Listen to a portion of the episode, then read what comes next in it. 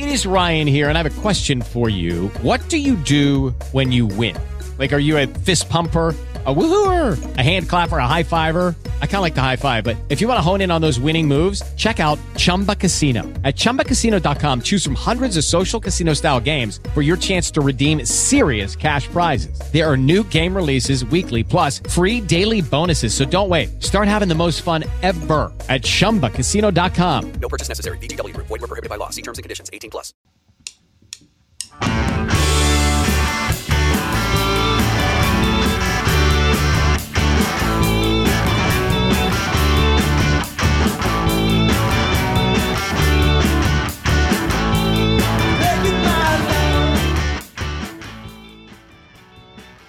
Hello, everybody. Welcome to the Buckeye Weekly podcast. We are back. I am Tony Gerdeman here once again, finally, as always, with Tom Orr. Your long national nightmare is over. We are back. Um, for now, I don't know what's going to happen over the fourth. You know, we'll figure it out. We didn't quite figure it out very well this past time, uh, but that's not that's not our fault. Tom, how are you doing? I- I'm great. I'm so excited to be back. Uh, what what are we talking about tonight? Is this some kind of like uh, woodworking podcast? I forget. What are we What are we talking about tonight? really we just talk about like what we did during the day today i watched you know i always have like the, the discovery channel and the travel channel on so today it was america unearthed uh with uh noted uh geologist uh scott wolter uh, i don't know if you ever watched that pretty interesting got a lot of conspiracies and stuff like that i i, I listen i watch watch those shows uh thinking the uh the ark of the covenant may have been in america what do you think about that tom your take I, I was curious what kind of uh, con- geology conspiracies you could possibly be coming up with. Oh. Um, oh quite a few you're saying those rocks are full of schist. Tom, let's just start over. That is the best geology joke you are ever going to hear. Three, two, one. Hello, everybody. Uh, so yeah, we are back uh, in all of our all of our glory. So we're, we're thankful that uh, you guys have uh, stayed subscribed and that you're back listening to us. And uh, we apologize for being away. Not really apologize, but um, I'm not sorry. I enjoyed my break. Tom, did you enjoy your break? Uh, yeah, it was fine. I, I missed. Uh, I did miss talking about Ohio State football. That was Uh, well, it that's was, it was tough, but There's and and this is this was supposed to be a quiet time of year, and then uh, all of a sudden, like everything, all all heck broke loose during the uh, during the couple weeks we were off. Yeah, and the last show we did do, Julian Fleming committed like the day or two before, but we totally, I totally uh, ended the show before we got to talk to him. Talked about that because Tom, it was below my screen on my laptop. I, I didn't scroll far enough down, so that's partly my fault. But when I was ending the show, you could have said, "Oh hey," but you didn't. So, uh, who's really to blame? who knows? Let's not get into an argument here in front of everybody. We can do that off the air. So while we were gone, the Buckeyes did land four commits that uh, we really haven't talked about yet. The first was, well, I don't know if it was, I think it was the first. And I'm going to say his name, Grant Toutant. Tom, is that how you would say it? That is how I would say it. Or would you go Toutant? I would say Toutant, but I think it's. Uh, I, I I think either one is acceptable. So he flipped from Penn State, and I remember I think uh, you texted me when it happened, and you're like, "Hey, you see this?" And I think we were both like, "Who is this guy?" Uh, you know, once he, you know, w- back then, way back then, two weeks ago, when a guy would commit to Penn State, you would just assume he was going to go there. Now, now we know though that when they commit to Penn State, that just means they're getting ready to commit somewhere else. It's like in, like Frogger when you jump on like one spot. That doesn't that doesn't mean you're going to stay there. You- You're going from that's you know from one spot to the next. Penn State committing to Penn State, I think, is like Frogger. Now we know that we didn't know that before. You don't you don't commit there and stay there. You commit there and then and then go somewhere else. So he is another four star offensive lineman. Uh, the what the number well three star in the composite. The number thirty two offensive tackle out of Warren, Michigan. And, you know, it's good he always, I guess, get some of the guys out of Michigan. But he even being that three star guy, Tom, he's still rated higher than Jakob James, Trey Leroux, but another big body that is what the fifth offensive lineman We'll consider Paris Johnson still in, and things are looking better and better for that on that front. So the the fifth guy, the fifth offensive lineman in the class, probably not the last, but always good to steal from Penn State, right? This is a little bit of uh, you're taking a guy who's in the state of Michigan, so you're taking him away from a Big Ten rival there. He was committed to Penn State, so you're taking him away from a Big Ten team there. So, yeah, I think that's that is a uh, you're getting stronger, and uh, teams you're playing are getting a little weaker. So that's that is a win-win from the Ohio State perspective. He is. I mean, you mentioned he's a three-star, which uh, you know I know people at, at this point after years of Urban Meyer recruiting everyone looks at three stars like, well, what what what's wrong? Couldn't you get an actual player? Like, what's what, why are they taking a three star? We have talked in the past about how Ohio State will sort of look at what certain other programs are doing, mm-hmm. programs that are good at identifying and developing talent. Eh, Grant Toutant had an offer from Michigan State. Michigan State is one of those programs, especially in the offensive line. He also had an offer from Wisconsin. That's another program where you know, if you if you have followed Wisconsin football at all in the last 25 years, you know Wisconsin does a pretty good job identifying and developing offensive line talent. So, if those two teams are in on him, that's a pretty good indication you're getting a good prospect. He's got good size. He's six foot seven, three ten already. That's that is a prototypical tackle. He has. I mean, if you watch his film, it, he looks like he could absolutely stay outside at the college level. It's gonna. He's gonna be a little bit of a developmental project. It'll take you know it, it, you never expect to see an offensive lineman play right. as a true freshman. So it's going to be a year, maybe two, before you see anything out of him. But you know, the frame is there. The he moves his feet pretty well. Watching him, uh, watching his highlights. So you know, that's that's absolutely a guy who seems like he'll be a good a good fit with the program. And then you know, check back in two years and see how he's how he's developing. And he had been committed for a long time at Penn State and you know, made a business decision. The second commit, I believe he was second, was Ty Hamilton, the another Tom, another three star guy, defensive end out of Pickerington, the brother of Ohio State defensive nose tackle. Not I was gonna say defensive tackle, but he's nose tackle. I'm not saying defensive nose tackle as if there's an offensive nose tackle. Obviously. Ty Hamilton, the brother of Davon Hamilton, a 6'2, 250 the end. And um, this to me feels like they're in on a lot of good defensive tackles, and whether Darrion Harry, Henry is a is a defensive tackle or not, uh, to me, like uh, Ty Hamilton is, and I'll just tell you, he's ranked the the number thirty nine strong side defensive end, uh, number seven seventy one in the nation, number twenty six in the state per the twenty four seven Sports Composite to me, this feels like an offer because they're not in on a lot of edge guys. And when I say like an edge guy, I'm talking more of a a Chase Young pass rusher uh, than rather than you know like Darrion Henry, like I said. So this to me feels like they they're not in on a lot of those guys. They've got a guy in Ty Hamilton in their backyard or in their side side yard, I guess it would be. But he's got offers from Penn State. And I think um, was he at? I have an offer from Michigan as I click on his profile here, but had good offers. Yeah, offer from Michigan, offer from Michigan State, Purdue. So to me, this was a he's right here. We're not in on a lot of other guys. Let's just go ahead and see what he does at camp. They like him. They'll offer him which they did. He, you know, commits shortly thereafter. I, I Tom, I wonder, do you think? And we know Ryan Day has said he's going to up the the focus on Ohio. I I feel like this is an offer that Urban Meyer doesn't make until like a week or two before the December signing day. Maybe, but you have to also remember that because he's Devon Hamilton's younger brother, he has probably spent a lot more time around Larry Johnson the last few years than most other defensive line prospects. And at this point, if Larry Johnson says, I want that guy, I think Larry Johnson probably has the cachet within the program that people are going to go, yeah, okay, he's been right about the last uh, 47 guys he said he'd wanted. So it, that's that's always kind of turned out well when Larry Johnson wants a guy. So if Larry Johnson says he wants a guy, I, I would guess that, that that is a pretty good a pretty good leading indicator that the guy is probably going to be pretty uh, a pretty good prospect.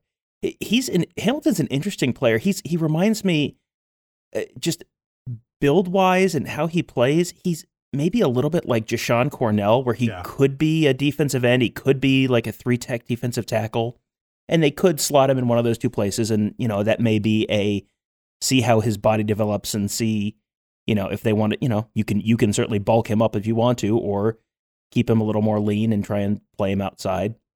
In high school with Pickerington Central, he plays standing up. He plays with his hand in the dirt, rushing off the edge. They put him inside. He's he's kind of all over the place. So he's a little bit of a you know multiple choice um, defensive lineman where you could do a couple different things with him and you know see get get him on campus, see how he develops, see what spot he fits best, or what spot you really end up having a need, and then slot him in there. But it, for someone that has had as much time with Larry Johnson as he has, and as much you know as much FaceTime, as much time just around the program, knowing what's going on, I, I think that that's that's probably a reasonably safe bet for them that you're going to get.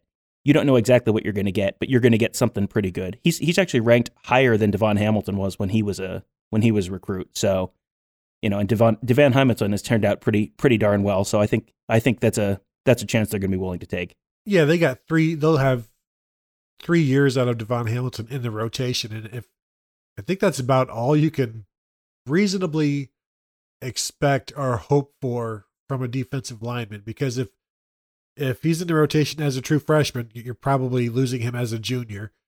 And you know, if if he gets tested red shirt, then you know you still might only get three years out of him. And and if he's a little bit of a late bloomer like Devon Hamilton, where he's not really in a lineup until he's a redshirt sophomore, that's fine as well because those guys tend to stick around until their fifth year anyway. So if he follows that trend, that's going to be that, that'll be just fine. And like you said, he's familiar with the program, so he's one of those guys that can hit the ground running. Plus, he's a local kid, so there's not going to be the homesickness, and, and I guess the intangibles make this an easier offer as well. And like, you said, he's familiar with everything. They don't have to indoctrinate him into, you know, Coach Mick. I'm sure they all know each other very well, and and then you you just you you go from from the winter when uh, he arrives if he's going to arrive early, or or whatever. So yeah, it's um, and and it goes back to what you were saying about the other schools that can develop and see talent. Michigan State liked him; they do pretty well with those defensive ends, as we've seen. The uh, the two biggest, I guess, commitments uh, begin with Jayden Ballard, the 2021 wide receiver from Massillon, who, uh, if you watch his film, the only way to tell the difference between him and Devin Smith from back in the day is Devin Smith didn't have long hair flowing out of his or floofing out of his helmet. Other than that, they are almost identical. They were both were nine. They both uh, are routinely catching deep passes with you know, like secretariat like distances between themselves and defensive backs. It also reminded me of Chris Olave, his film from last year, where you know there's just there's nobody in the picture, and that when when you see stuff like that, you really tend to doubt the competition. But you know, I, I, I there's also um, these guys are also talented. That's that's why they're making other players look bad. But he's the number 21 receiver in the 2021 class, number five player in Ohio, number 120 player overall. And Tom, the the 2021 Ohio class is is pretty darn good. And you know, Jack Sawyer, the defensive end, five star defensive end, was the first commitment. They added Kyle McCord, the quarterback out of Pennsylvania, out of Philadelphia. And then Jayden Ballard is the third 2021 commit. But there's, you know, I think everybody's waiting for Lorenzo Styles Jr., the other receiver, to pull the trigger and become a part of the class. But Ballard is one of the top receivers in the nation and looks like looks like an ideal fit. I'm assuming at Z for the Buckeyes down the road, add some weight, and uh, he'll, uh, you know, I'm not saying Devin Smith because that's that kind of deep threat is I don't I don't think we'll ever see it again, but they look remarkably similar. You're not saying Devin Smith, but literally two minutes ago you said Devin Smith. So I'm not saying it. I'm just saying. he is someone who you know scouting this is there's an old baseball cliche about not scouting the stat line and not looking at guys minor league stats and just projecting them to the major leagues because there's all sorts of adjustments you have to make between levels and that sort of thing it, there's a little bit of that in in high school ball where you have to you can't just look at the numbers and automatically assume okay well he's going to do that at college too but But to to put up the numbers he has. Uh, last year it was 36 catches for 851 yards, and I, I'm not going to do the math exactly, but that's north of 20 yards per reception. 12 touchdowns on 36 receptions. Those are all pretty good. What's more telling to me is that's a sophomore doing that at a program as big as Massillon. Massillon is one of the biggest most famed, most storied programs in the state of Ohio, if you are not just playing as a sophomore, but leading the team in receptions as a sophomore on a team that goes to the state championship game, that tells you something. That tells you that, yes, even on a team that's got a whole lot of talent, Massillon always gives, you know, puts puts a handful of kids into Division One basically every year to be a sophomore on a program like that and be that kind of an impact player on a state championship game uh, team, that is pretty telling. And you know, he's he's someone who he runs the times he runs when they do like a pro day kind of thing. The times are kind of match the match the on-field performance. It, it all kind of makes sense. Like, yes, he's he's fast out of pads, he's fast in pads, he's an impact player on the field eh, that is someone that you know there's the 2020 recruiting class at wide receiver for Ohio State is just completely bananas and we'll get to there's that. a lot yeah there's there's a lot to there's a lot to talk about there we still haven't even seen the 29 recruiting class uh, 2019 recru- recruiting class and Garrett Wilson on the field for a meaningful snap yet so you've got that to look forward to but a couple years from now that he is Jayden Ballard is someone that you are you are going to want to kind of he, he's someone that if he enrolls early, he will be someone you're gonna you're gonna be looking for at the spring game for sure. You know, I, I believe he has a he had a teammate Trayvon Morgan. I believe that was his name. First team All State wide receiver as well. I'll, I'll be interested to see how he his performance adjusts to not having him there. And it, Tom, you remember remember when um, Alvin Harper left the Cowboys and signed with the Buccaneers, and he was a really great deep threat number two, but did not transition into a number one with the Bucks. You know, this is this is timely football. Only you know twenty years ago or whatever, but it's always interesting to see how these guys just adjust to not having somebody on the other side. And uh, so if his numbers dip or if they don't, just uh, we'll, we'll see how that goes. The um the uh the, the the biggest commit, I guess, the highest ranked commit of the the last week was four star cornerback Clark Phillips out of La Habra, La Habra, La Habra, California.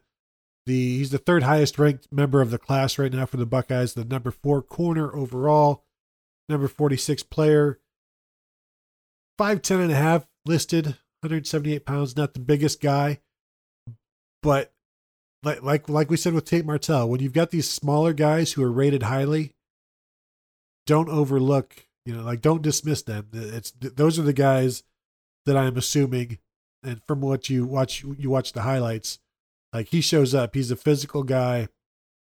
He doesn't play like some small dude. And obviously, he's quick and he's fast. And as multiple as offenses are anymore, there will always be a place for those six one long corners but there's also going to be a place for the guys who can cover the slots and can can go from outside to inside You know, like we keep waiting for Marcus Williamson at Ohio State. You know, he's you know this is a, a similar similar mold where you've got a guy that is not the biggest guy, but he's aggressive, he's physical, and I don't even know that he plays bigger than his size. He plays his size and and just defends well, and that's uh him and Lejond Cavazos. If Cavazos does end up being a corner, that's two pretty good guys right there. I think obviously they still need to add some more defensive backs, especially if you know with the bullet position. I know Court Williams. We'll talk about the linebackers in a little bit. Has talked about the bullet position. I don't see that going to a linebacker recruit very often. And that's that's to me that's a safety that will have to play bigger. And that's always safer to me than a linebacker playing smaller. There are very few C grants out there. Uh, but Clark Phillips, Tom, a good a good start or a good finish. Maybe they're taking two corners and then they've got a, some safeties. Obviously, they're looking at. But when you looked at this this 2020 cornerbacks class, we talked a long time many months about how deep it was and how many names the Buckeyes were in on. Phillips didn't really come into the picture until a few months ago, maybe a couple of months ago, but once he got into the picture, it was pretty clear pretty quick that he and the Buckeyes clicked. Well, it, you can't ever assume they're going to just waltz over to California and, and grab a kid who's got offers from basically everywhere in the country, and Phillips does that's not an easy sell necessarily to pull a, a, kid from California. I mean, they have done they've done a very nice job doing that recently. You've gotten Wyatt Davis, you gotten Chris Olave, they just got uh, JP Andrade, the walk-on quarterback from California.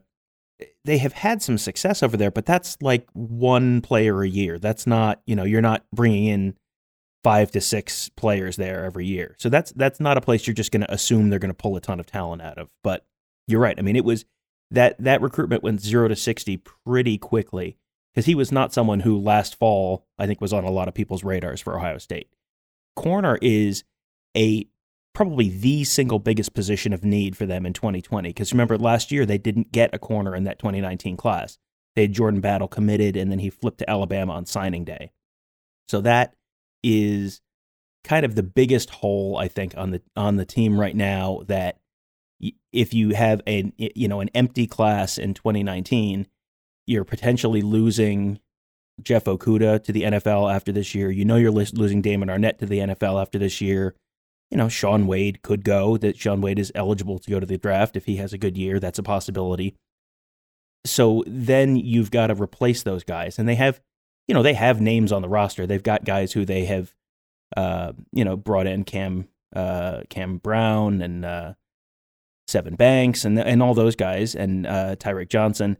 Those those guys are all out there and are are all you know possible next man up kind of guys. But you've got to have the guys behind them, and without without having a guy in the 2019 class, that makes that 2020 class a big big deal to kind of restock that cupboard. Because if you have that was it 2017 that they got Okudah and Wade and it was the number one and number two corners in the country. Yeah. Like that's not going to happen very often. But if that happens, that sets you up for some big success if you if you have a couple good corners in a class and you know you can have you know you give them a year to sort of learn and then you've got them for a couple years and potentially that third year they take that kind of Denzel Ward step or the Marshon Lattimore step or you know whichever whichever corner you want to use as your example.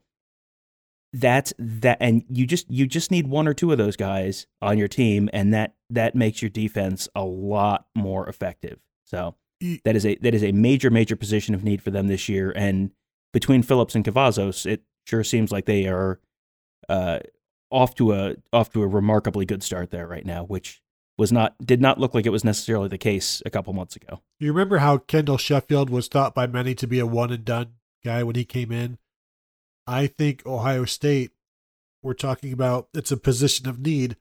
I think they will have that one and done guy next year in Shaun Wade. You mentioned he was the number two corner. He has yet to really play corner at Ohio State fully. And so when we're looking at who they're going to sign this year, if it's not as many as you would like, don't forget that could be Shaun Wade next year. And if it is, I think you'll be okay. and if he ends up leaving early after his fourth season, that's that's a sacrifice you should be willing to make. So eh, that at least it gives them room. While they do need some more corners because some of those will be safeties and some of those will be bullets. Um, they do have that guy waiting in the wings, and you know that's something that not many teams have, where you can just be like, it's like a September call up, except um, you know it's football, and he's he's probably really good. So the um, the next commitment, Tom, will maybe be Darrion Henry, who is announcing on Saturday, who uh, the Princeton, Cincinnati Princeton uh, defensive lineman. I think Rivals has him as the strong side defensive end, top 50 player, I believe, in their rankings. 24 7 has him as a defensive tackle, the number 11 defensive tackle in the nation, the number 121 ranked player, number two player in the state, six four and a half, 279. Everybody expects him to be a Buckeye. He's you know, he went through his spring visits in the South, the SEC, and you know, Paris Johnson was along the along with them for some of those. Jaheim Thomas, the linebacker, who looks like he won't be a Buckeye. But Darrion Henry, by most accounts, all accounts, every single crystal ball projection, should be committing to the Buckeyes on Saturday. I'm not sure if he's going to be doing that. Is that I don't know if that's taking place in Atlanta at the Rivals Challenge going on right now. I don't know if that lasts all week. Perhaps I should have uh, researched a little bit better on where he will be committing. but the date the date and, and the school that he will end up at. That's the most that's the most important information. And so that could be and it wouldn't be a huge surprise if somebody commits before then, based on every, you know, all of the the buzz and the intel, but we know for certain that Darrion Henry is going to commit on Saturday, and we have a pretty good idea that it will be Ohio State. And that will give them another guy on the defensive line in this class. And more importantly, maybe Tom, it continues to lock down Ohio. It, yeah, it continues to lock down Ohio, and it continues. It, it helps you keep Paris Johnson in the class. I mean, I think I think the general trend with Paris Johnson has been for a month or two that things are kind of trending trending back in the right direction for Ohio State. He and Darrion Henry are very close. Getting Darrion Henry in the class can only help with keeping Paris Johnson in the class. If you know, if there's any lingering concern about that, I think that will help with that as well. But, you know, y- you need to keep that defensive line well stocked. And they have brought in, they have kind of loaded up on that defensive line in recent years. And they have a ton of defensive ends that they brought in the last couple years. They had, and, you know, you got Zach Harrison last year, you've got Jack Sawyer next year. So, you know, if they're not loading at defensive end this year, that's that's okay but you need to keep the middle of that line stocked too, because that's that is a spot where if you are just a little bit thin, that can just completely submarine your season. And if you want to see an example of that, I think you might be able to see one this fall in Ann Arbor because there's a whole lot of pieces there, except they're real, real thin at that defensive tackle spot. And that is you know that's that's like the the baseball team that hits and pitches really well, but they play crappy defense, yep. and you know th- those hits fall in, and all of a sudden that means your pitchers aren't as good. And if you you know if you've got great corners and you've got great safeties, and that's all great, but the opposing team can run for five yards up the gut every time, like yep, that's that's great. You've got a great defense, and you're losing a bunch of football games. So eh, that's a that's a spot that Ohio State has in the past been a little thin. They have they went through a period when all those Clemson guys were uh, going through. I think like uh, let's see, Dexter Lawrence and who else? Who, all those all those guys who went to Clemson. Christian who Ohio Wilkins. State was kind of Christian Wilkins, yeah, who who Ohio State was in on, and they didn't get any of them. That was what 2016, right? 2015, thereabouts. 16, thereabouts. Yeah. Antwuan Jackson went to Auburn. Yeah, went to Auburn. Yep they missed out on a whole bunch of guys, and it was like, oh boy, that could be a big problem. And then they have kind of righted the ship and brought in, you know, the Tommy Togiai class and all of those guys, and and it's it's fine now. And this just kind of keeps keeps that cupboard well stocked on the uh, on the inside of that line. Yeah, and as we've seen, they'll just keep bringing in defensive linemen. You know, they'll just keep stocking up on those defensive tackles because they don't want to be thin there ever again. And it will be interesting to watch Michigan. You, you know, like Devin Bush wouldn't have looked as good last year if he would have had blockers on him, you know, getting past, getting through the defensive line, not being occupied. And if you don't have those guys up front, those two guys up front, it's going to make the guys behind them look really ordinary. And we've seen some ordinary linebacker play at Ohio State of late. I'm not going to put that on defensive line. We are always going to put that on the coaches. Right, Tom? Right on the coaches. But but that's only because it's their fault. That's the only reason. and because they don't listen to the show. Yeah, well, except for except for Ryan Day. Well, no, Ryan Day the, for the, defense. the coaches, yeah, the coaches that are gone. You know, they've got other podcasts to listen to. Greg Schiano left to spend more time with his family and also to listen to this oh, podcast. Oh, you know what? Now he does have. Although, hey, I'm the one who said he had plenty of time, too much time on his hands in the past. Maybe he should have put some of that time into listening to the show. What what would improve the team the most? More insight from us. well, I'm not saying it would hurt, but uh, you know, the reason I, I said uh, putting the you know the defense around Ohio or, or keeping the Ohio guys at home is because it's looking. Let's talk about the running back situation a little bit. It's looking like they're gonna possibly miss out on the two best running backs in Ohio in a 2020 cycle in DeaMonte Trayanum at Akron Hoban and Michael Drennan here in Columbus at Dublin Coffman. I should have looked, but um, yes, Dublin Coffman.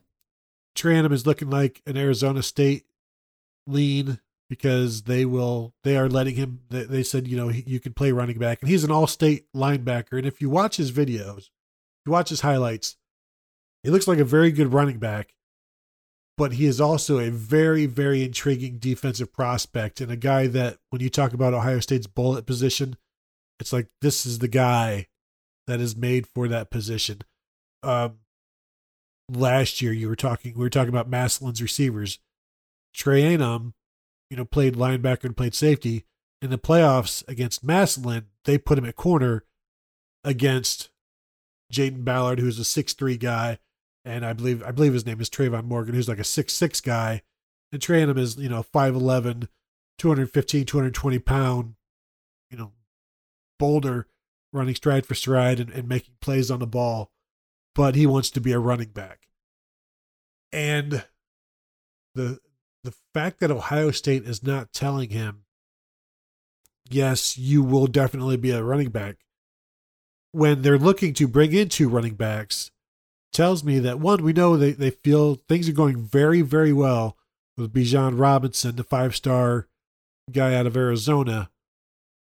But it, it also tells me it's going very well somewhere else because right now, Trayanum isn't even their number two guy.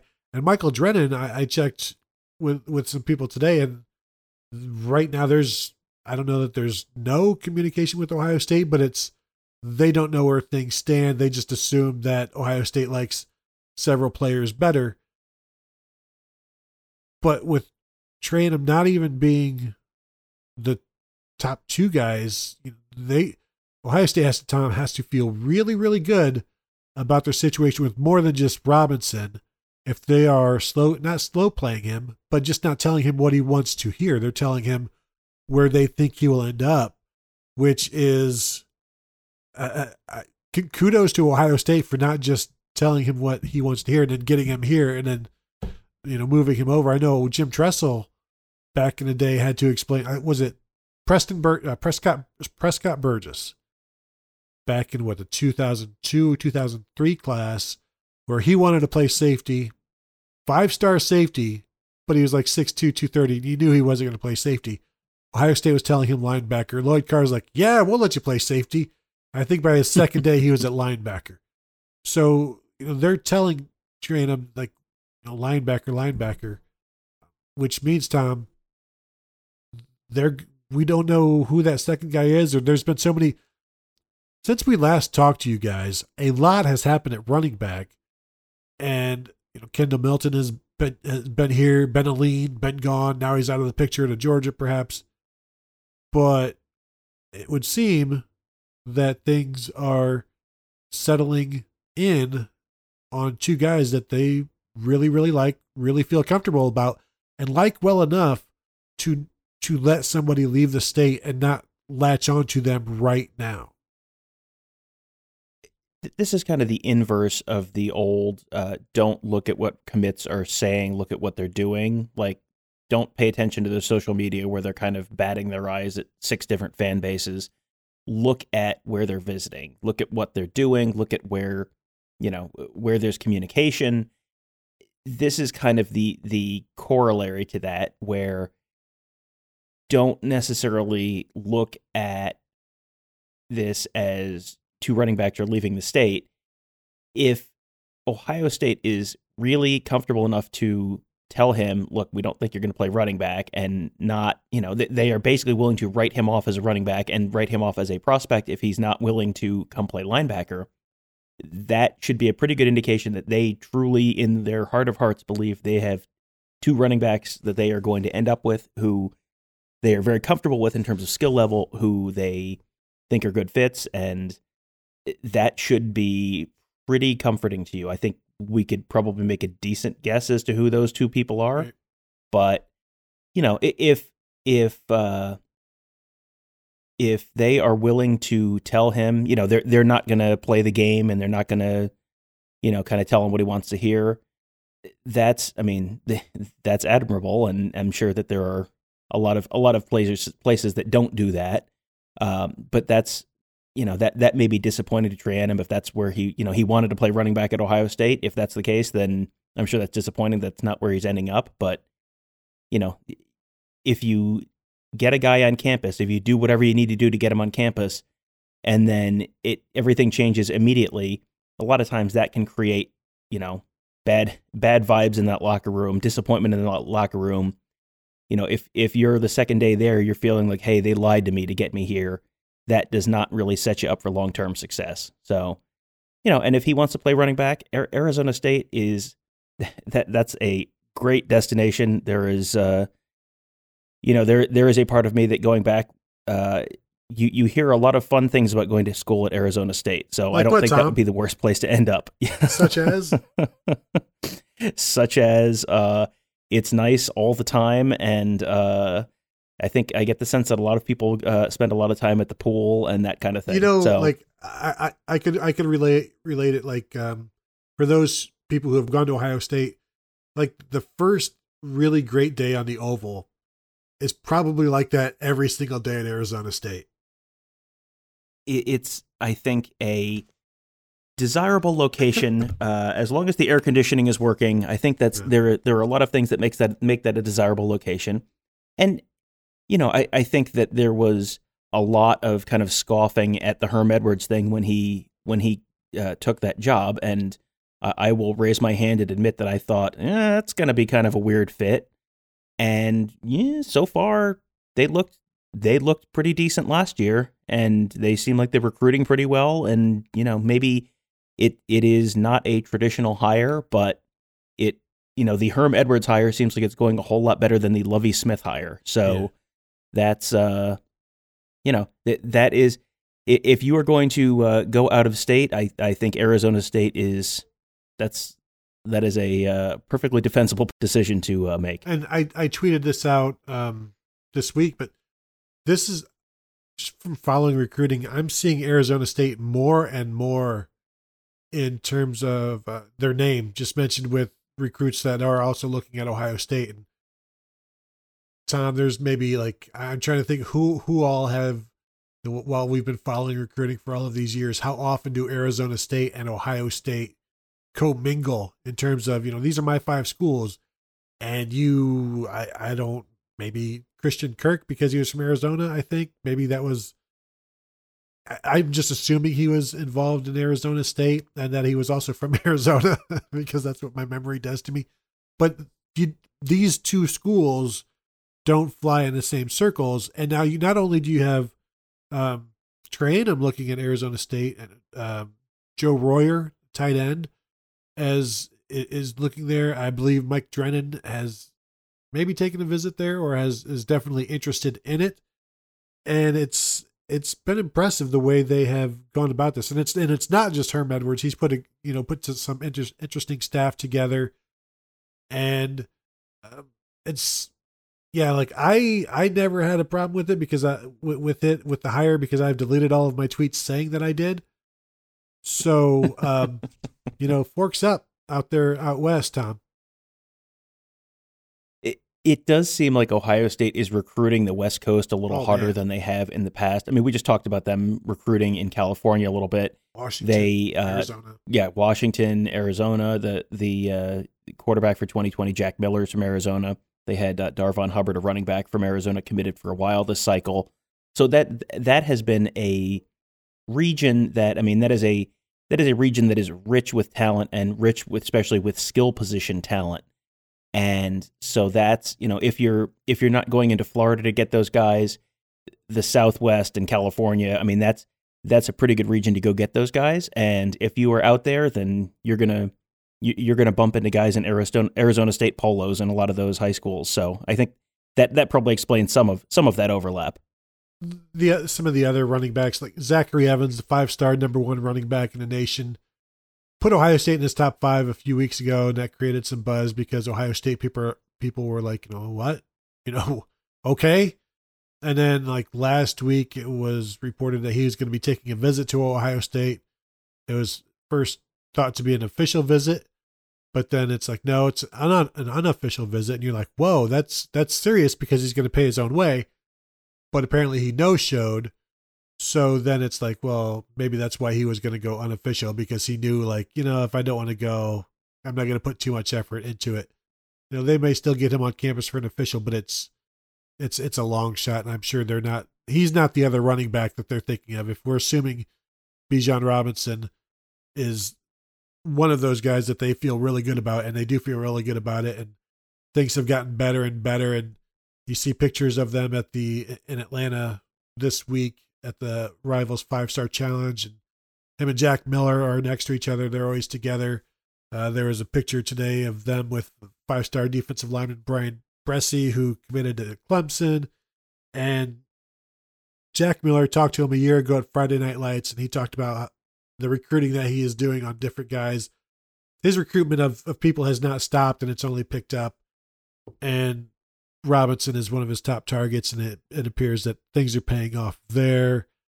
Sam Adams, Gee Scott's uh, teammate uh, out at Washington, four star running back, was in on an official visit as well. Uh, Blake Corum out of Maryland was there a couple weeks ago. He's a four star guy, probably down the list some. Emmitt Smith's son, EJ Smith, put Ohio State in his top five recently. He could be like he might be like an ideal H back, like an old school Urban Meyer H back, running back and receiver who can do it all. Jaylan Knighton, the four star kid out of Florida, is like, I don't know, like 5'10, 5'11, 180. But he appears to be a guy that a lot of the recruitniks are thinking could be that second guy in this class. And it would make some sense that he would be he's similar to Michael Drennan in that he could be considered uh, maybe a slot receiver. He's he's a he's the quote unquote all purpose back that they like to throw in there where he could be a receiver, he could be a running back. But I think they're Ryan Day is looking at these guys as running backs now. And he has it would appear he has a couple of guys rated ahead of Drennan. Jalen Knight might be that second guy.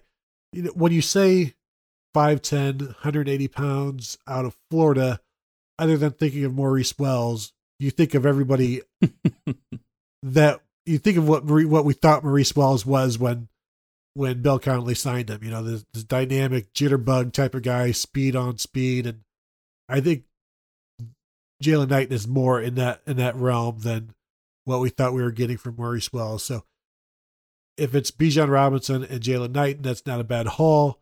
People are gonna wonder though. Robinson is two hundred, Knight is like one eighty. Where are the bigger backs? And then and that's where Tom, you and I would point to the last class, and also the fact that your quarterback is two hundred thirty pounds.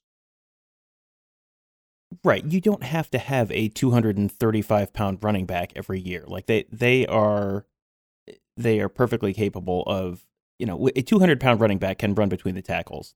This is, uh, J.K. Dobbins is not like fullback sized. He is, I think he said he plays around 208 or 210 or something like that. And if you're coming in at 200 pounds, give Coach Mick uh, six months to work with you, and you'll probably be up around 205, 210. That is that is a perfectly fine size to run between the tackles in the Big Ten. Don't do that with Maurice Wells. Don't do don't do that with your 175 pound guy. Those are those are two different running back roles.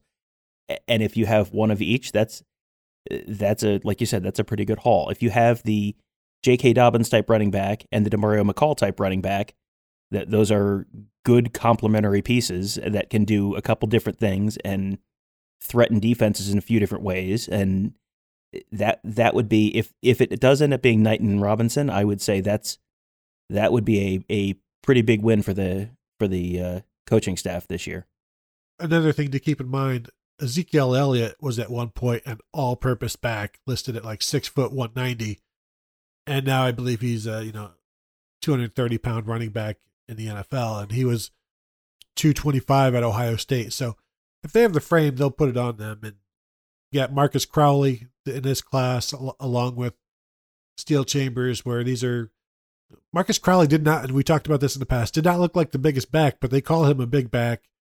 And I think he's another guy that will, he has the frame to to handle more weight. But so that's that's the running back situation. And it appeared for a while that things were going to be iffy and that they would have to, you know, fall back on the Ohio kids. And not having to do that, um, things things are going well for the running backs. Now, it even as well as things are going at running back, pales in comparison to the way things are going at wide receiver now. When you've got three commitments in Julian Fleming, who we haven't yet really talked about, but um, we've got time. We'll eventually get get around to, to to talking about him twenty or thirty times.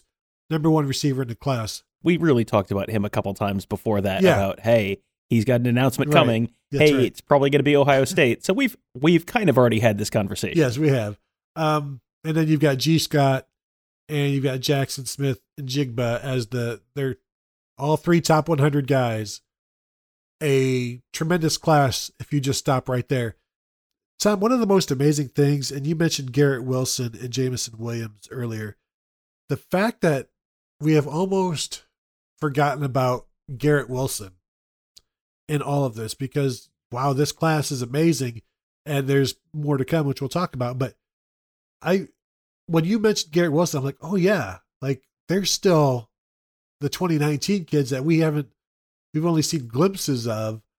And, you know, these 2020 kids have overshadowed Garrett Wilson, and Garrett Wilson has overshadowed Jameson Williams. And when you look at highlights of Jameson Williams, you're like, how could anybody overshadow Ted Ginn Jr. Jr.?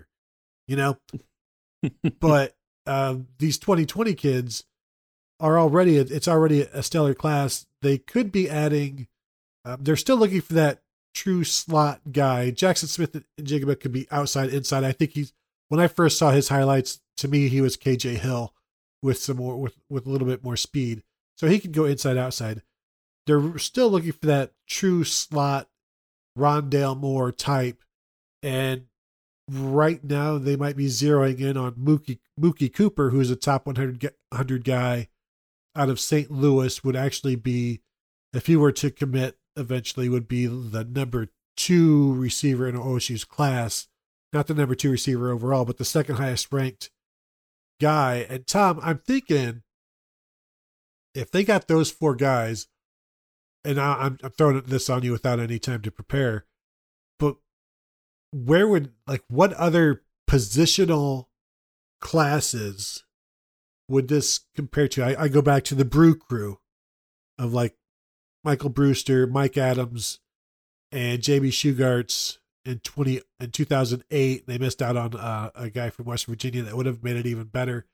I go back to um, the linebacker class of 02 with D'Andrea Bobby Carpenter, AJ Hawk, Stan White, and Mike Kudla was a linebacker ranked for a while before they rewound history and called him a defensive end. But classes like that, where almost legendary in OSU lore, but obviously we still have to get there. But in terms of a wow positional class, they're and they're on the cusp. Yeah, I'm thinking back to like the first Urban Meyer class where he just pulled like four top 100 defensive linemen out of thin air Yeah. in the last month of the uh the you know he he took the job in early December and it was just like and uh now you know just pull pulled the tablecloth and uh Ta-da! and then all of a sudden ta-da here here's Noah Spence and uh, Adolphus Washington and Tommy Schutt and um, Pittman. who else? Se'Von. Oh, Se'Von Pittman. Yeah, yeah, yeah. I mean that that was that was a pretty good. Uh, that was that was like uh, college football recruiting, the prestige. Ta-da! um, yeah, there were. Let's see. I guess I guess a lot of the ones I'm thinking about were guys who committed on the same day, Uh-huh. and uh, like Vonn Bell committed on the same day as someone else. I think. Um, but yeah, there there are a lot of there are a lot of kind of like the the ten star Saturday kind of things. But yeah, I mean, in terms of a a just positional unit in one recruiting class, that if they get that group of four guys, that is like I mean, with the depth that they have, you you get into the we don't have enough footballs to throw to all these incredibly talented playmakers. Like that's that's the problem you have. And in terms of problems to have as a college football program, that is a pretty good problem to have. And you know, there there's those those guys are if if they are that fast, those guys are all special teams assassins for their freshman year and you know, you you can squeeze some guys into uh, be kick returners and that kind of stuff. I mean, that's I, I think that I might have honestly not mentioned Jameson Williams earlier when we were talking about wide receivers. And I mean, like you said, he is Jameson Williams has been overshadowed by Garrett Wilson, who is now being overshadowed by the 2020 re- wide receivers, who, you know, if they can if they can continue to build the uh, you know, they get if they add Lorenzo Styles for 2021 and you add him to Jayden Ballard, like all of a sudden the 2021 Marvin start to overshadow Jr.. the 2020s. Marvin Harrison Jr. He's he's a uh, I think top 50 or top 60 guy in uh, the 2021 class. I mean, they could very easily have like 10 wide receivers on the roster in 2021, all of whom were top 100 overall players in the nation at one position group. Like that is that is just absurd. And eh, that's the kind of stuff that you, it makes you wonder how long Brian Hartline is going to be here because Brian Hartline is very obviously a wizard of some sort in terms of uh, recruiting and coaching and development and all that. So I that that is about the only thing that that is a little bit of uh, a caveat there is how long you know how long will this last if Brian Hartline goes and will they be able to replace him because uh, there is some history in uh, Ohio State football in the relatively recent past of less than stellar wide receiver coaching. So, you, you know, the the question is always how well will the next guy do? But right now, boy, it could not be going much better at that wide receiver position. No, I to wonder how it could go better is like, you know, just keep your fan fiction to yourself. All right. Just stick to reality. You know, when when people try to like, you know, the what if if you know if they sign all of these top guys and it's like, well, this this might be one of those what ifs that actually actually happened. And which takes us to the tight end situation where um they had they brought in three official visits this this weekend. They're obviously zeroed in on Joe Royer is the guy that from Cincinnati Elder who they basically had him and Luke Lachey competing for a spot or competing for an offer at camp a few weeks ago and uh, they extended the offer to Royer. He interestingly, not too long after that, in 24/7's own rankings, got bumped up to like the number three tight end in the, in the nation and the number two player in Ohio. But in the composite, he's a three star guy, 6'5, 225, but he looks like he will be a Buckeye sooner rather than later. But he's not likely to be the only tight end that they want to bring in, which is why they've brought in quite a few others. But this goes back, Tom, to me where um, the running back situation because you have Luke Lachey there in Grandview and you know stone's throw from Ohio Stadium, a Buckeye legacy. His dad is um, Jim Lachey. Yeah, his first name just escaped me, and I apologize. But yeah, his dad is Jim Lachey. So it would seem like if you wanted him, you'd simply have to here's your offer, um, here's where you can sign, you know, and it would be done. But rather than do that, they've either they're only going to bring in one, which I don't think is the case, or they they feel good about other guys, or Tom, they feel like this is a situation where they can really, really, really slow play a guy because they know how much he would like to be a Buckeye. But that can also tick off not only the player, but the family. And when he does have, like Luke Lachey's got prominent offers. And right now he's crystal balled 100% to Iowa, which is where every tight end wants to go. I mean, that's, you know, that's TEU. But, you know, he's also got Michigan State, Wisconsin, Cincinnati offers. But I, I, I think if they let him go and he commits, like, I, I don't know that he would come crawling back when they come crawling back to him. So it feels like this is another situation where they like their options. They not just like them, but they feel really good about their options elsewhere. They certainly like their options better, probably. I think There it may also be a case where if you offer Luke Lachey, there's probably about a 97% chance that he commits in uh, 15 minutes or less. That's he he is that that's not that's not a guarantee, and that's not I I have not spoken to Luke right. Lachey. That is not coming from Luke Lachey. But if you uh, live in Grandview, which is literally right across the Olentangy River from Ohio State, if you're not familiar with Columbus, his dad is not only a Ohio State football legend, an offensive lineman under Earle Bruce in the early '80s, who uh, went on to play for the Washington Redskins for a number of years.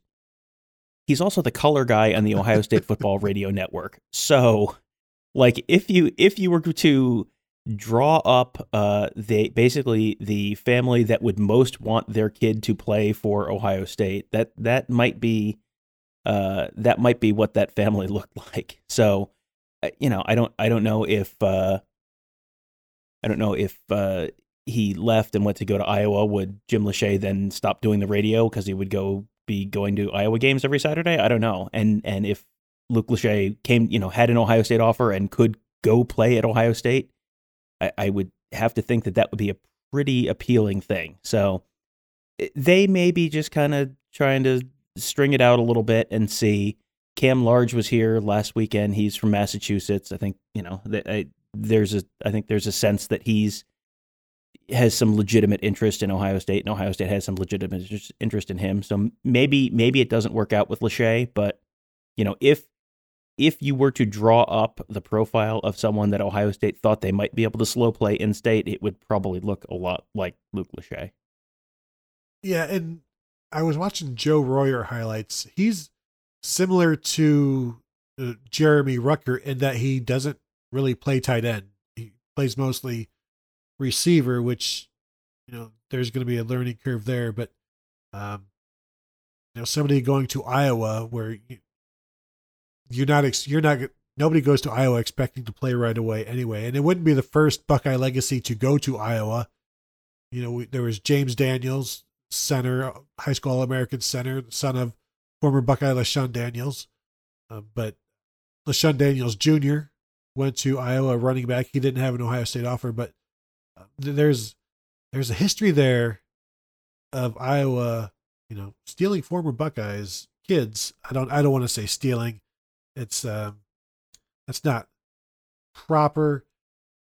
Taking them against their will, I think, would be a better way. Uh, but no, so it wouldn't be the first guy to uh, leave that Ohio State legacy for a situation they felt better about. And you know, if there's no offer, you're not going to walk on. But yeah, you, you like you said, this is what it would look like if there was a player they thought they could take their time on and come back around to. And, you know, the heart wants what the heart wants. And we'll, we'll see how that situation turns out. The defensive line we've talked a little bit about. Like I said, there's not a lot of defense, not a lot of edge rushers out there. They had three defensive tackles on campus recently. Strong side defensive ends, defensive tackles, four, including Darrion Henry. But um, we'll see how there's still a lot of time. But these official visits move everything up so quickly because Ohio State, they'll let you do the spring official visits if they think you're going to make like a summer decision or a decision before your school year. I know. I, I, do you know is Dabo still staunchly against spring visits, official visits, and, and doesn't do them?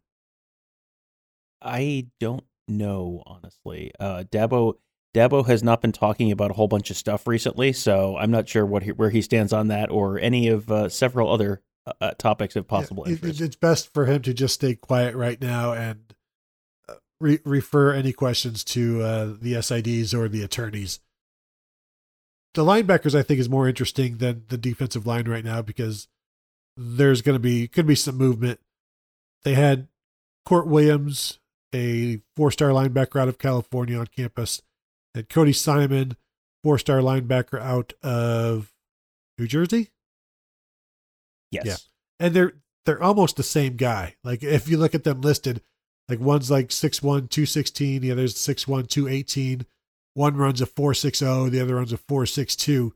So they're these fast linebackers that is popular in football right now. And like I said, Kourt Williams has has said, you know, he likes the idea of playing the bullet position and that's that's fine if if that's what you want to come to Ohio State to play. You have to be able to play safety when you do that, and Ohio State doesn't go out and get linebackers to play safety. You know, when when I, you know, before we saw this spring football with Ohio State, I would think, yeah, okay, you could put a linebacker there, but when you saw everything that Brendan White had to do in practice, and you saw him, if you watched the spring game, the two bullets were Brendan White and Jahsen Wint, and they never played linebacker. They were always at safety. So you go ahead and not you, Tom, but re, the listeners can out there out there can go ahead and research the last high school linebacker to you know that was listed as a linebacker to then become a safety at Ohio State, and it's not not going to be a very long list. It's not going to be a very recent list. It it doesn't happen. And yes, this is a hybrid position, but the fact that it requires some safety play means that you better have somebody who can play safety there. And I, you don't need as many linebackers anymore because of that bullet. You don't need to recruit as many per se, but I, I see Williams as as a linebacker. Cody Cody Simon uh, has he'll start out. I think he said that he wants to. They're telling him middle linebacker. Or there's been some mention of that. He being as small as he is, he'll he could start out at will and maybe grow into a middle linebacker. Those two positions are, positions are interchangeable. Uh, but Tom, for me, I I really if you've watched any of these these guys highlights, they're they are modern day linebackers. They're like what you see in the NFL draft, where I, I think a lot of the guys getting drafted came into college at 6'1", 215, 218 pounds, and they grow into fast 240 pounders. Right. You you the general trend in football in a lot of positions is basically eh, take a guy who's fast and then you can make him add some good weight and keep if you can keep that speed, then you're really dangerous. I mean that's you, you talked about linebackers not moving to safety. There was not that long ago Ohio State recruited a safety and turned him into a pretty fast defensive end uh, named Sam Hubbard. So that that is generally the direction it goes. I mean, they just did that last year with Javontae Jean Baptiste, who was who came in as a 210 pound outside linebacker, and then they just fed him food for a year, and now he's a 240 pound uh, defensive end. That that is the generally generally the direction that goes. So if you're if you're looking for a hybrid safety linebacker, it's more likely to come from the safeties than it is the linebackers. That's just that's just kind of the direction that that that that generally goes. You you bulk up your. It's easy, easier to add five to ten pounds of muscle to a safety and and bulk them up a little more uh, than it is to take a, a linebacker and keep him just as strong and also make him faster. Like that that is a that's a tough spot to be in, and that's you know the, there there were a lot of times last year that Ohio State had linebackers covering people in space, which is something you're going to have to do in that bullet position. And it was like, eh, it's not great. That's not really what they want to do there. So, yeah, I, I, I think that that's, you're right. It, the Jahsen Wint, Brendan White type player is more likely to end up at that bullet position than than one of those linebackers. Yeah, and, and Jahsen Wint is a guy who played some linebacker at uh, Erasmus Hall, but he was also 5'11 190. You know, he, he's a safety playing linebacker in that kind of defense and, and also played some safety. But if Kourt Williams can do that, then man, you've got yourself a prospect. If he's a linebacker that covers like a safety, that's great. I think that's a little bit too much to ask, and unless you know, maybe they wouldn't ask every bullet to do what they ask Brendan White, and that would make sense. You know, you're only going to ask them to do what what they can do. You're not going to you know require hey if if you're the bullet then you have to do this and and we know you can't but we're still going to ask you to do that that's pretty stupid. And as as as we know from Greg Mattison he prefers not doing that and has mentioned that coaches who do do that eh, that's poor coaching. I don't know specifically like who he's talking about you know? Um tom do you know? Yeah whoever it is would benefit from listening to the podcast. I think we can say that for sure I th- I think I think we could. Uh, Mitchell Melton is another guy who had an official visit, three star linebacker out of Maryland a couple weeks ago. It's looking like he's headed to Michigan, so we'll we'll see if um, you know, do they bring in anybody else?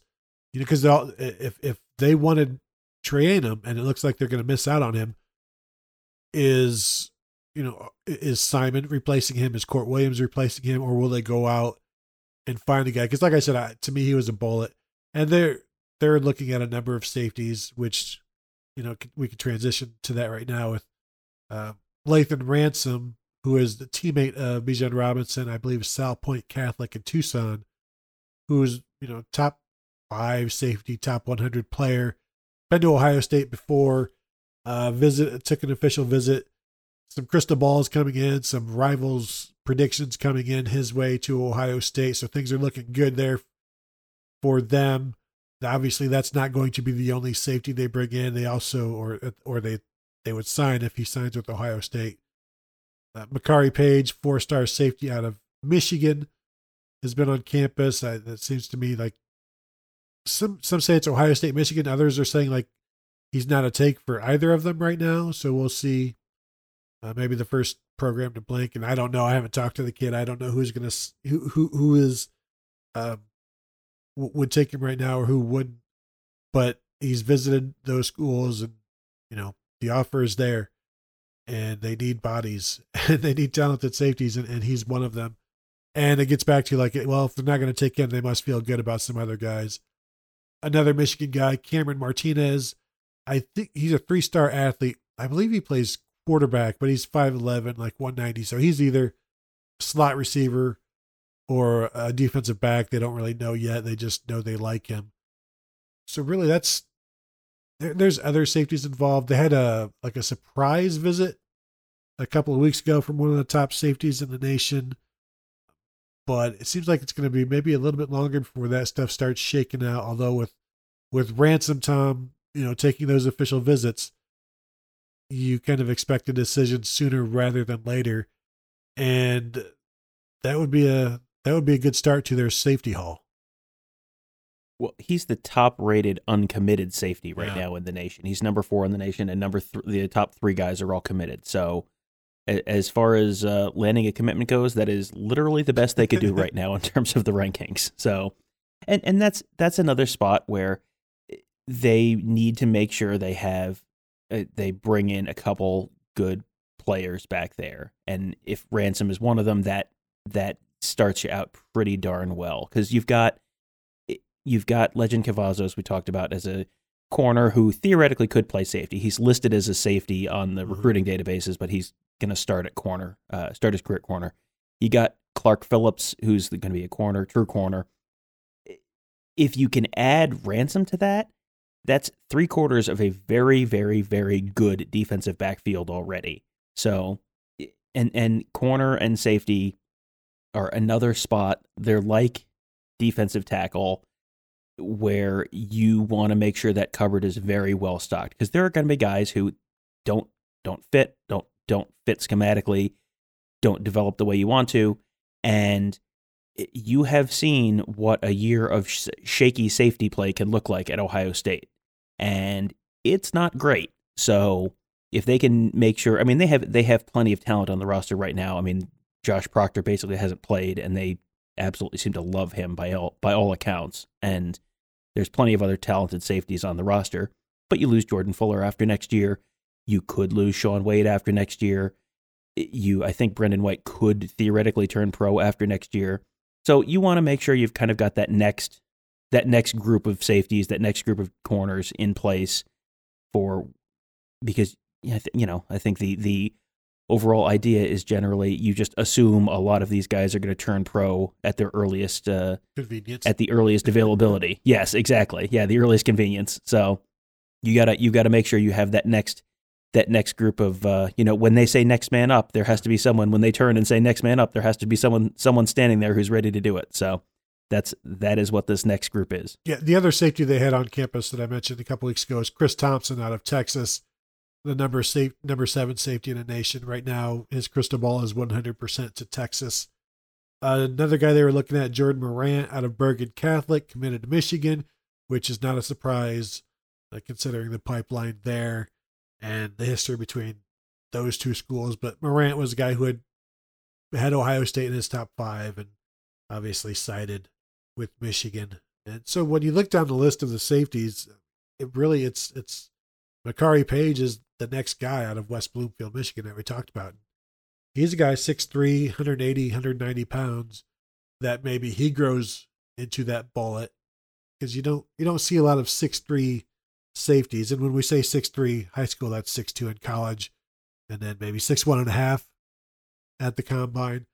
But still, he, maybe you could project him out as that that uh that bullet and then you look at your corners to grow one into a safety and, and now you you just kind of filter down it's trickle down secondary uh economics right there for you the anything else with the secondary tom that, that you wanted to touch on are we good Well, I get I guess you you kind of talked about this a little bit, but in terms of the direction of movement of players, eh, we talked earlier about you know safeties turn into linebackers, linebackers turn into defensive ends, just in terms of the speed. In general, if you if you have corners who don't work as corners, it's much easier to turn a corner into a safety than the other way around. Uh, Turning a safety into a corner is generally an indication that you have a major roster issue. A corner into a safety is not you know that can just mean yeah this guy didn't really work Yeah. their you know ball skills or whatever you can you can turn a corner into a very very good safety if you're turning a safety into a corner that's generally a look at the depth chart and go uh-oh something you know there's a problem here so just just something else to think about in terms of of uh, where where some of these guys could fit down the line Yeah, that's what other schools do. You know, that, that's you- Ohio State doesn't do that because they don't usually have to. That's that's where other schools where resources aren't limited, um, talent does not always pan out when you're you're you don't get to shop the same stores as Ohio State. So yeah, had to move from safety down to corner. You know, we saw the greatest example of that would be from Ohio State, where you had Cie Grant as a starting linebacker had to play corner because you had all kinds of injuries and cornerbacks not panning out for that 2001 team and played corner about as well as you could ever hope a linebacker to play it. But turning to a linebacker to play corner is something that you'll, you'll you never want to see again at Ohio State. And um, Tom, I'm just going to go out on a limb. You won't ever see it again. if they keep recruiting the way they're recruiting, I think there's a pretty good chance you will not ever see that again. No. But uh, that was the end of the Cooper era recruiting, and uh, that first year of Tressel, uh, that recruiting was not necessarily there in all of the spots like it is right now. You mentioned recruiting going on. The 2021 Rivals unveiled their top 100 for 2021. Number three was Jack Sawyer, Ohio State defensive end commit. Number nine, Kyle McCord, Ohio State quarterback commit. Two spots below him, Tom, J.J. McCarthy, Michigan quarterback commit. And I think the 24 7 composite before this, you had McCarthy as a five star guy, ranked well ahead of McCord. After camps, I guess rivals liked McCord better. Tom, did you see the picture of them together? McCarthy and McCord on Twitter today? I, I did. It was uh it, it was a little jarring. It's one of those pictures like when you see uh, a guy who ends up at Michigan who made a recruiting visit to Ohio State or vice versa, and you see the picture of them wearing the other team's uniforms, yeah. and it's like, oh, that just that looks weird and unnatural. It, it was kind of the same thing. Like, no, no, no, you two should be enemies in the wild. Why are you Why are you being friendly? So Kyle McCord is listed at six three. JJ McCarthy is listed at six two. Tom, did it look like a one inch difference in height between those two? Uh, I mean, I didn't have a ruler out, but I would guess that is probably not exactly an inch. Maybe, maybe one of them was wearing cleats. It's hard to say. Who's who's to know? True. Yeah, who, yeah, yes. Who is to know? Uh, so I I thought that was interesting where um where those two quarterbacks are lined up, and I don't even know if if we ever got into yeah we did about Ohio State lying to JJ McCarthy, and I always enjoy following the Ohio State and the Michigan commits who are tied closely together um, like this and seeing how how things turn out for the, the two schools and the bragging rights and all of that. Um, there were, I believe, four Ohioans in this top 100 where you had um, Jack Sawyer at number three, Lorenzo Styles Jr. at number 25 overall, uh, Najee Story, the defensive end from Solon, number 67. And then Ben Christman at number 91, offensive lineman out of Richfield, Ohio, who I believe like in, in the 24 7 was maybe like the number 25 player. So he, he'll take a little bit of a, a hit in the composite with this one because he was a borderline five star guy. Um, I guess he needs to get to camps and start to impress the people and get those stars because, Tom, that's what it's all about. But in terms of like uh, five star guys, I think it, they'll they'll fluctuate between like 28 and 34. Uh, the top 28 or 34 guys, 25 to 32 guys are, are end up being five stars and rivals if you care about that sort of thing. So right now, Lorenzo Styles on the cusp just needs to, or he's right there, He just needs to continue um, telling rivals what they want to hear and going to their camps. And that sort of thing because you kind of have to do that as well. You do have to play the game a little bit if if you're uh, if you're worried about that. I would say that uh, at number 91 overall, Ben Christman is probably safely within the take range for Ohio State at yes. this point. If they're if, if they're if they're making their decision based on that top 100, like yeah, that's fine. You got lucky, Christman. I, I suppose we will allow it. I suppose. Uh, that's the official position of Ohio State University there. Um, yeah, I, I, I think he'll. Uh, he, he's someone who I, I always feel like offensive linemen, the rank, the rankings that change a good bit one way or the other. There's a lot of fluctuation there once you do see them in camps because a lot of times you're, you know, he's playing. Ben Christman is playing in a smaller conference. Not, I mean, he's not like a tiny school conference, but he's playing in a smaller conference. So you don't really necessarily see him going against top, top level competition in games. So those camps, you know, see how he pass protects against a kind of top level defensive end, that kind of stuff. So those those rankings can bounce around a little bit, but yeah, I mean, just he he is uh, based on based on where the consensus is right now. I think he's I think he is uh, going to end up going to college and having his uh, tuition paid for. So he'll he'll he'll be just fine. Although, did you see the picture of Jack Sawyer and, and Ben Christman at Ohio State this past weekend? Mm, no. I don't think okay, I saw that one. Christman is listed at six six. Jack Sawyer is listed at six five, And if Jack Sawyer is six five, then based on the way this picture was, Christman is probably like six two and a half. Um, so maybe it's just they were standing and, and maybe the, the way they were standing made it look a little off. But maybe like rivals saw that picture and like, whoa, you know, six two tackle. we better take him down to like ninety one because you know that's where that's where you'll find the six two tackles still in the top one hundred. Maybe the floor is slanted. You don't know. That's right. You don't know. Uh, and in which case, you might want to get that floor fixed because there's like, it's a new staging area area for photos with like work construction equipment and sledgehammers and stuff. So, um, OSHA might want to check that out.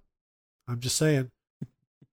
Tom, anything else before we answer uh, just a couple of listener questions? We we'll, we'll push push a bunch to next week's show, and we still have a whole bunch of offensive stuff to talk about. Offensive, not offensive. Offensive stuff to talk about next week. Uh, but do you have anything else before we get to the the questions? Let's get right to those questions. I think we've we've we've kept them waiting long enough, and just to give people an indication how long we have kept them waiting, like here's the one. first question from at Zadaya: How important is it for OSU to get a defensive recruit before the beginning of the fall? All the current recruits, save Cavazos, are on offense, which makes sense because of last year. But can afford, OSU afford to wait until October before getting any great defensive recruits? I'm going to jump in and say it is extremely important, based on when you asked this question, for Ohio State to land three ish big defensive recruits before, say, June 25th. What do you think, Gerd? Yeah, I, I definitely think it's important, and and not just for school and for the team, but for all of mankind. If they don't land recruits, I think like the Mayan apocalypse will happen. So yes, they definitely need not just for the Buckeyes, but to save all of mankind, they need somebody to commit. And as long as somebody commits, we'll keep trucking. You know, mankind will keep right on going. But if it doesn't happen, I probably this is the last podcast you'll ever you'll ever get to listen to. So in which case you're welcome and it's a great way to go out. But uh on the downside if they get a if if if they get uh, a commit, we'll keep on going on and this will just have to be like a very good podcast moment in your life. The only kind of moment that this podcast brings into your lives. Yeah. Very, very good ones. Pretty much. uh, it, it is kind of important to to bring in a couple more defensive players. Like you don't, well, you didn't want that hanging out there that long, um, because there is a lot of recruiting that is momentum and is storylines, and you know, right now the story around Penn State is, hey, there's a whole bunch of guys decommitting. That's that's kind of weird. That's that's not great, and that's something that can kind of snowball and become its own story. Had Ohio State gone into the fall with one defensive player committed, that is kind of the same like, hey, that's weird. What's going on there? And people start looking for reasons that there's an issue. And even if there's not an issue, then it can become an issue just in and of itself. So Yeah. adding in adding in a Clark Phillips, adding in a Ty Hamilton, like yeah, that that that starts solving that problem right there, and then it it stops being something that you know it it stops being a story because now it's not a story anymore. Yeah, it almost becomes a self fulfilling prophecy. Then you have defensive recruits like, why why aren't others people going in there? Well, I'm not going to go there if nobody else is going. Uh, but you also we, we talked to the coaches a couple weeks ago, and really Hafley and, and Mattison are both like, you know, well, we've got visits coming, so it, it, things are fine. Ryan Day essentially said, talk to me in July. You know, we'll, we'll see how things are in July. We've got plenty of visits coming. If if they're if they're not here, uh, basically they'll they'll be here, and uh, just you'll see by by July that there will be commits and and all will be well. And so far, he's right. Uh, next question from at Stewart underscore E4 US Vet. Why are Penn State fans so salty when it comes to OSU and the commitment of Julian Fleming? What do you consider the biggest rivalry? This is I, I'm not sure how this is a question. What do you consider the biggest rivalry? OSU versus Michigan, Mhm. Michigan versus Michigan State, or OSU versus Penn State? This could be a current events question.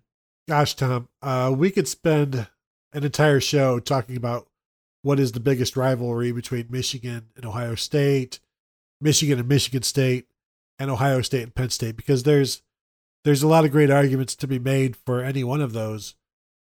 The the best arguments, Tom, are obviously you know what I can't even I can't continue. The, the yeah it, yeah no it's Ohio State Michigan. One of my favorite rivalries is definitely Michigan Michigan State, and one of my other favorite rivalries is Michigan Notre Dame. But Michigan Michigan State is great. I love it. They hate each other. They they like Ohio State and Michigan hate each other, but there's respect there. Like there's no respect between Michigan and Michigan State. They hate each other, uh, and at, any moment that game can become a bar fight, and that's fun and that's great.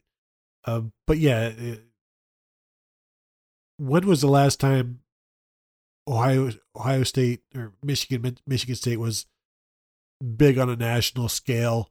Yes, is like the the muffed punt has affected things before, and but not of their own doing. I've already talked too much about this, Tom. Would you care to weigh in? um, yes, I I think that there is a certain beauty to those in-state rivalries, especially those in-state conference rivalries. Like Iowa, Iowa State is great. Like it, that is its own just absolute hilarious dumpster fire of a game every year. But there's not like a conference thing on the line there. It's it's just they play in week two, and by week seven, everyone forgets who actually won the game. and just remembers that it was a terrible game.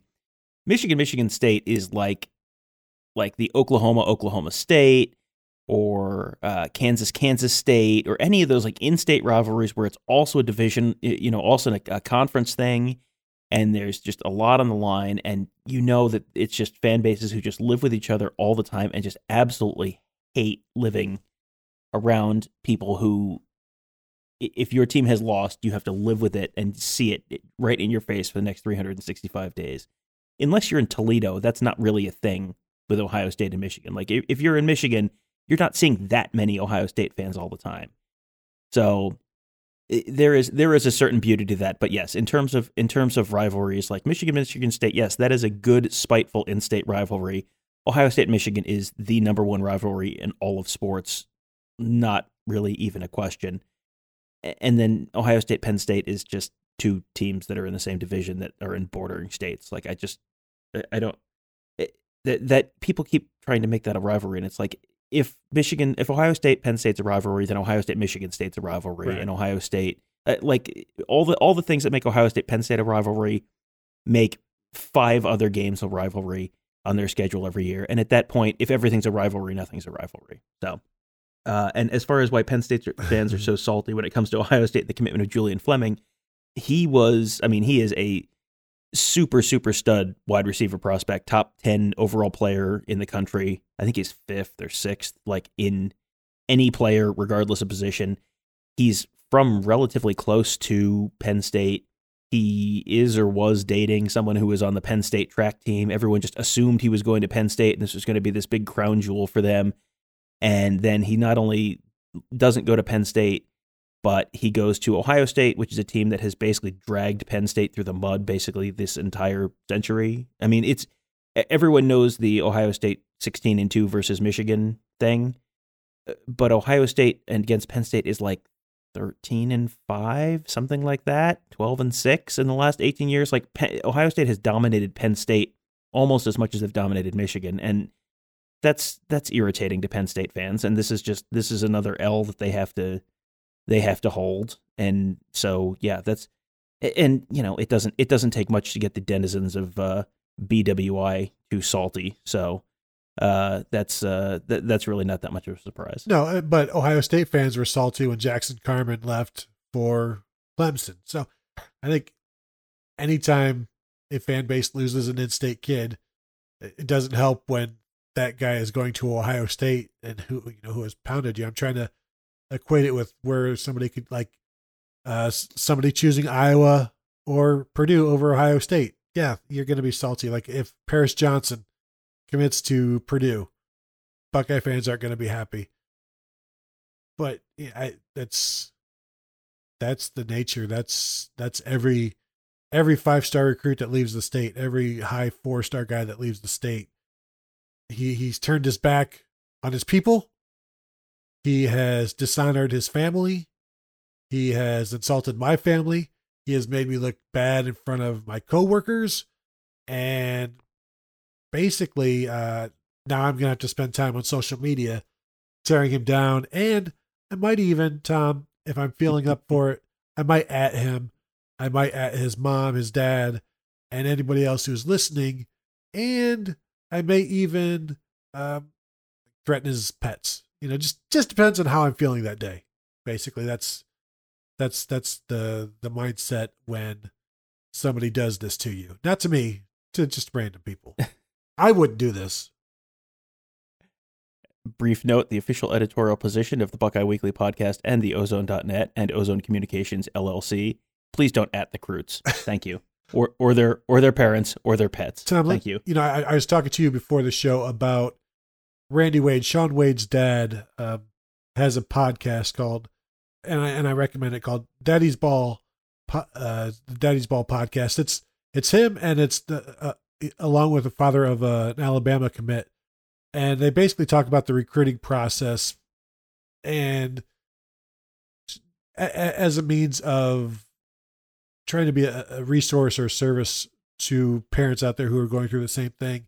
But it's also interesting listening, a an, an interesting listen for fans, uh, just sports fans, college football fans, to hear about the process. But on this past week's show, they had Mark Pantoni, who is the recruiting director uh, at Ohio State, and they asked him about fans getting involved on social media, and you know, has it is it is there a positive effect to it? And Pantoni was basically like, you know, it, it's it does not help, and every they they would prefer that it didn't happen because more harm than good comes from it. And I think maybe some that may have been seen with the with the Kendall Milton recruitment where you know he comes out of the Georgia visit and, and things look good for the Bulldogs there and Ohio State fans kind of go after him a little bit and Kendall Milton's dad, Chris Milton, is is very active on Twitter and will defend his son. And so now you've got this back and forth with Buckeye fans, and you've got Ohio State actively recruiting Kendall Milton, and now their university is being put in a terrible light because of social media. So I I don't know that a recruit has ever committed to a school based on tweets saying, "Hey, commit to this school." We know for a fact, time you go back to like uh, the the the B Dubs trivia guru and Alex Anzalone, where fans can have a very negative impact. And you say, you know, don't tweet at recruits, and I know everybody says that. A lot of people still do it. It it, the, from from the horse's mouth, Mark Pantoni, it does not help, and it only hurts. It's probably a small version of the much bigger uh, life advice that I can give you, which is not just don't tweet at recruits. Don't tweet. Just what if you Twitter colon? What if we didn't? Just think, think about it. That's it. for everybody. Let's That's for all of us. Think about it. That is just that is just that is the best life advice I can live you. If you want to live your best life, it does not involve Twitter. You know, you think about it, Tom. If if everybody, if you live long enough, eventually you will be fired for something you tweet. All of us. Oh, but but what if I got hired for something I tweeted? how how great would that be? Um, last question from Smartwater. A lot of new coaches. Which one is your favorite interview? Jeff Hafley. Yeah. Uh, which will have the biggest impact on 2019 performance slash improvement? Jeff Hafley. Yeah. 2019-20 recruiting. Hartline doesn't count, of course. Okay, Jeff Hafley. And which one? Which one do you guys suspect might not fit or stick? Not leaving for an amazing job, but going the Withers route. Everett Withers, the uh, former defensive coordinator in 2013, who left for the James Madison job. Is that right? Yeah, An FCS job, Yep. right? Yeah, it was James Madison. voluntarily. Uh, yeah, No, totally.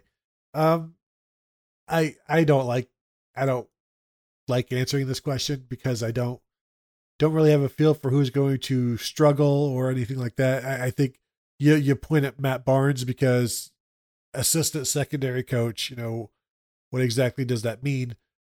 But this is also a guy who was thrust into a position at Maryland as with everything going on terribly there and you know he was calling plays there so he he's an up and comer where um, Ryan Day seems to know what he's doing on, on, on these coaches, and we don't, you know, it's still early. Obviously, we haven't seen anybody perform yet. I don't really have a negative feeling towards any of these guys. Like when when Tim Beck was hired, like I, I think I've probably mentioned this before, where I did like um, you know, top 20, 20 guys, 20 names to watch to replace Tom Herman. And, you know, like Lincoln Riley is there and all of these other names. A name I did not put on there, even though I had heard it, was Tim Beck, because there's no way that Urban Meyer is going to hire Tim Beck based on the fact that Taylor Martinez never got better at Nebraska and quarterbacks didn't really ever get better under Tim Beck. And so then, you know, Tim Beck gets hired and you're like, well, that doesn't seem like it's going to work. And Bill Davis, you know, hindsight is 2020, but foresight wasn't too bad either. You look at his Wikipedia page and every two years he's somewhere else. And it's not because he's moving up. It's because he's you know now he's now he's the defensive coordinator here. Now he's a linebackers coach here because the defensive coordinator job he didn't do very well. Now he now he did pretty good at linebacker, so now he's a defensive coordinator again. But now he's two years later now for six straight years he's a linebackers coach at three other places. And obviously you the whole best man thing, and you're like, well, yeah. Plus he was a QC guy before that, and so those are hires where you're like, yeah, um, maybe maybe that would have been Brian Hartline, you know, Tom, where it's like, uh, yeah, well, he he didn't really like in Columbus radio hosts. If you if you produce for a while, you'll eventually get a show. You just you you move up, um, and this is like where guys are just moving up organically or through lack of wanting to go get somebody else. Obviously, Brian Hartline is proving that one wrong, but those are two guys in the past where you're like, yeah, that doesn't look great. Right now, I don't, I don't have any of those feelings. It's, I mean, the the moving up thing is interesting because you can sometimes you get a Brian Hartline and sometimes you get a Nick Siciliano, right? And those are those are different ends of the spectrum. it's it's way too early to judge any of the new coaches with any kind of a finality because uh, let's we'll have a little confessional moment. Pull pull pull up a chair this time last year, I would have told you that I was pretty confident that Alex Grinch yep. was headed for big things at Ohio State. So, and I think there's reason to think that not everything that happened last year was Alex Grinch's fault, but Alex Grinch was in charge of the safeties. Alex Grinch was listed as a co defensive coordinator. And, you know, it, he wasn't King Midas last year. There, there was nothing that he touched that turned to gold. So, you know, it may not have all been him, but it didn't go great. And so it's it's worth just kind of giving it giving it a year and you really probably need to give it 2 years with these guys because there's a little bit of you know, there's there's probably a little bit of a lag in terms of getting stuff implemented and uh, you know, defensive coordinators getting a new system in place and all that kind of stuff.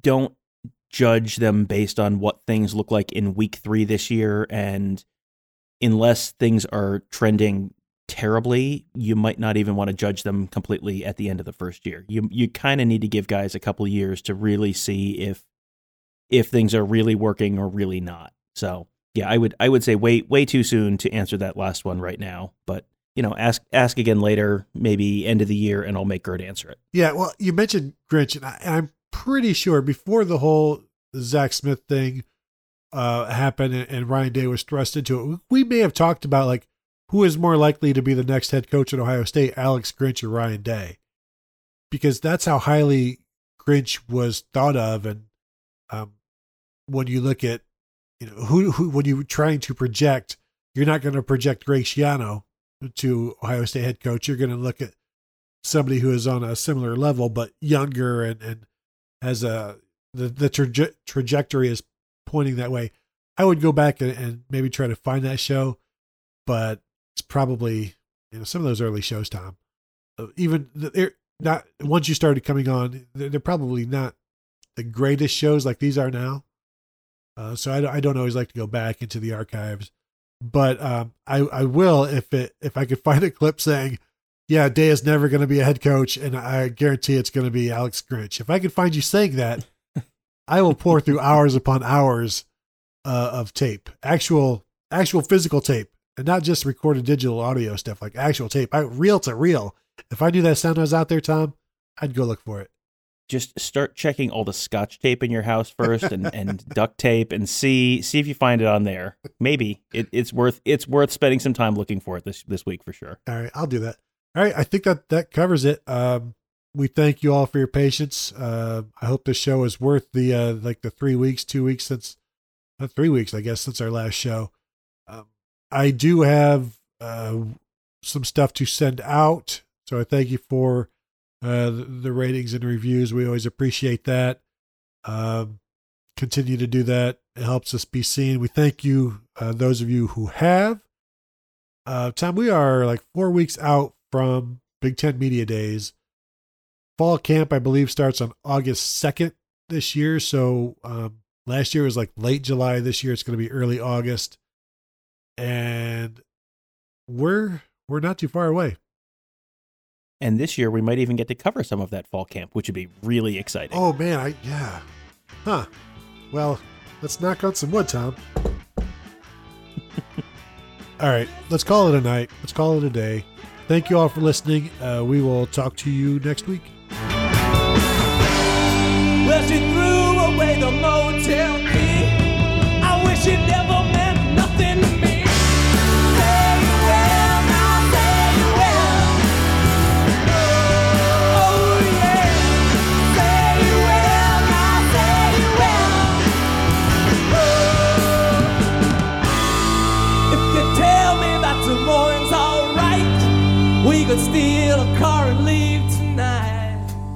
Is Ryan here, and I have a question for you. What do you do when you win? Like, are you a fist pumper? A woohooer, a hand clapper, a high fiver. I kind of like the high five, but if you want to hone in on those winning moves, check out Chumba Casino. At chumbacasino.com, choose from hundreds of social casino style games for your chance to redeem serious cash prizes. There are new game releases weekly, plus free daily bonuses. So don't wait. Start having the most fun ever at chumbacasino.com. No purchase necessary. Group. Void were prohibited by law. See terms and conditions. 18 plus.